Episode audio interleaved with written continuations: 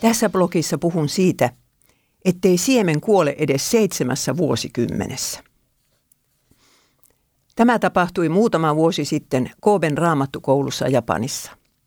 Yhden oppituntini jälkeen oppilaani Kavatasan, noin 60 rouva, ilmoitti, ettei hän voi tulla tunneille vähän aikaan.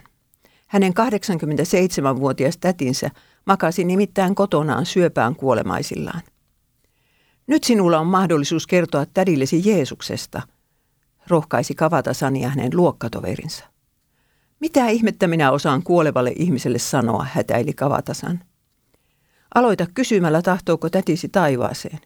Jos hän vastaa myöntävästi, niin selitä hänelle yksinkertaisesti taivaan tie. Ota vaikka jokin lasten kuvakirja mukaasi, neuvoin minä. Muutaman päivän kuluttua Kavatasanilta tuli riemullinen sähköposti, joka sai kyynelet nousemaan koko luokan silmiin. Täti oli yllättäen tunnustanut, että hänet on kastettu anglikaanikirkossa seitsemän vuosikymmentä sitten. Eikä Kavatasan ollut tiennyt koko asiasta yhtään mitään.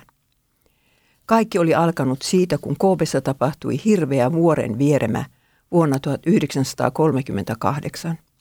Tädin lapsuuden koti jäi mutavyöryn alle ja hänen vanhempansa menehtyivät. Kuusi lasta jäi orvoiksi ja kodittomiksi. Silloin isosisko otti nuorimman sisarensa, siis tämän nyt kuolemaisillaan olevan tädin, mukaansa anglikaanikirkkoon, jossa heidät kastettiin vuoden kuluttua vuoren vieremästä. Täti ehti olla seurakunnan toiminnassa mukana kymmenen vuotta ennen kuin hän meni naimisiin buddalaisen miehen kanssa. Kirkossa käyminen loppui kuin leikaten. Kavatasan riemastui kuullessaan nämä uutiset ja alkoi lohduttaa tätiään evankeliumin sanalla.